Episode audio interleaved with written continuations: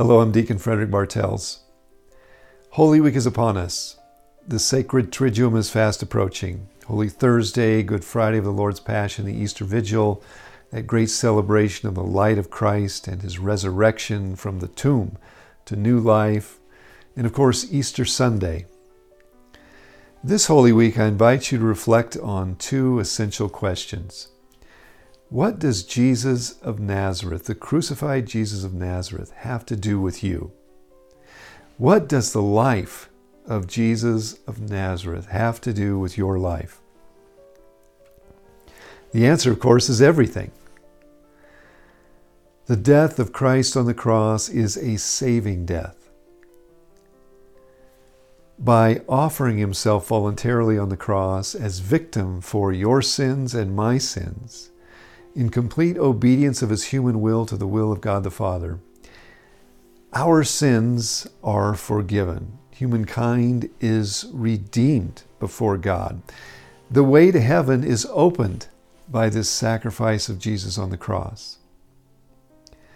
And now it's up to you and it's up to me to give our life over to Him, to appropriate His gift of Himself, this saving death, to ourselves to my life and to your life, that we may enter into eternal life, that we may experience salvation.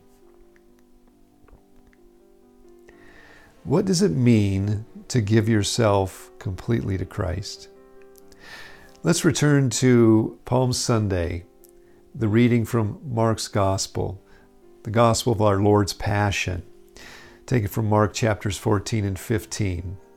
Recall the dinner that Jesus is having. He's at table, and a woman approaches him. And she takes an alabaster jar filled with very expensive perfumed oil, worth 300 days' wages, Mark tells us.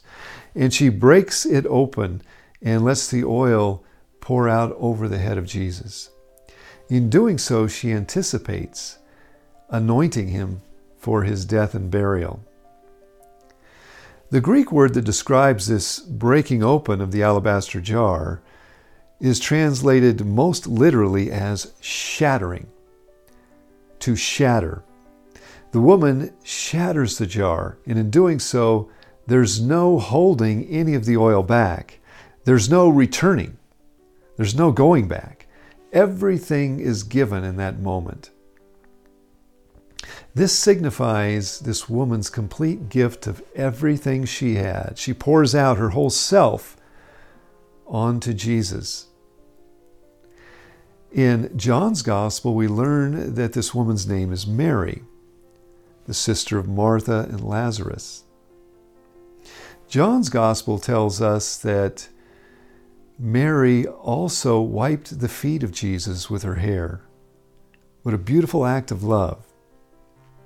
And of course, there were complainers there who said that she was being wasteful, that, that the oil should have been sold so the money could be given to the poor. One of those complainers was Judas Iscariot. And John tells us that he had no intention of giving any money to the poor because he was a thief. He was stealing from the purse. To be wasteful is to give more than is due for something of lesser value. But can Christ ever be of a lesser value. No. Jesus Christ is of infinite value, just as his sacrifice on the cross is of infinite value. Nothing giving to, given to Jesus can ever be wasted. When Mary shattered this jar of oil and let it flow out, the contents, all of them, onto Jesus, this signified completely giving herself over to Christ. And this is what we must do in our life. We must break open our jar, shatter it, with no turning back. We must desire to give completely and totally everything we have to Jesus of Nazareth, the Son of God incarnate, who suffered on the cross 2,000 years ago for you and for me in particularly for your sins and for my sins. His sacrifice was no vague, abstract sacrifice.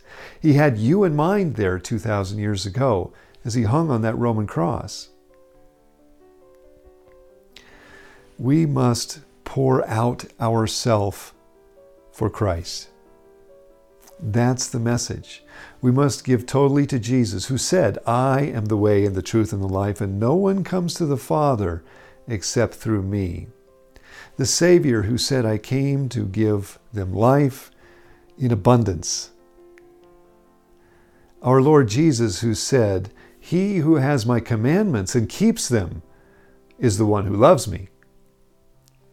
Our Lord Jesus, who said, Those who seek to save their life will lose it, but those who give their lives for my sake will find it.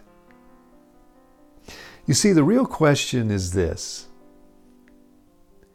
What do you have to do with Jesus of Nazareth? Everything hinges on that question. God bless you.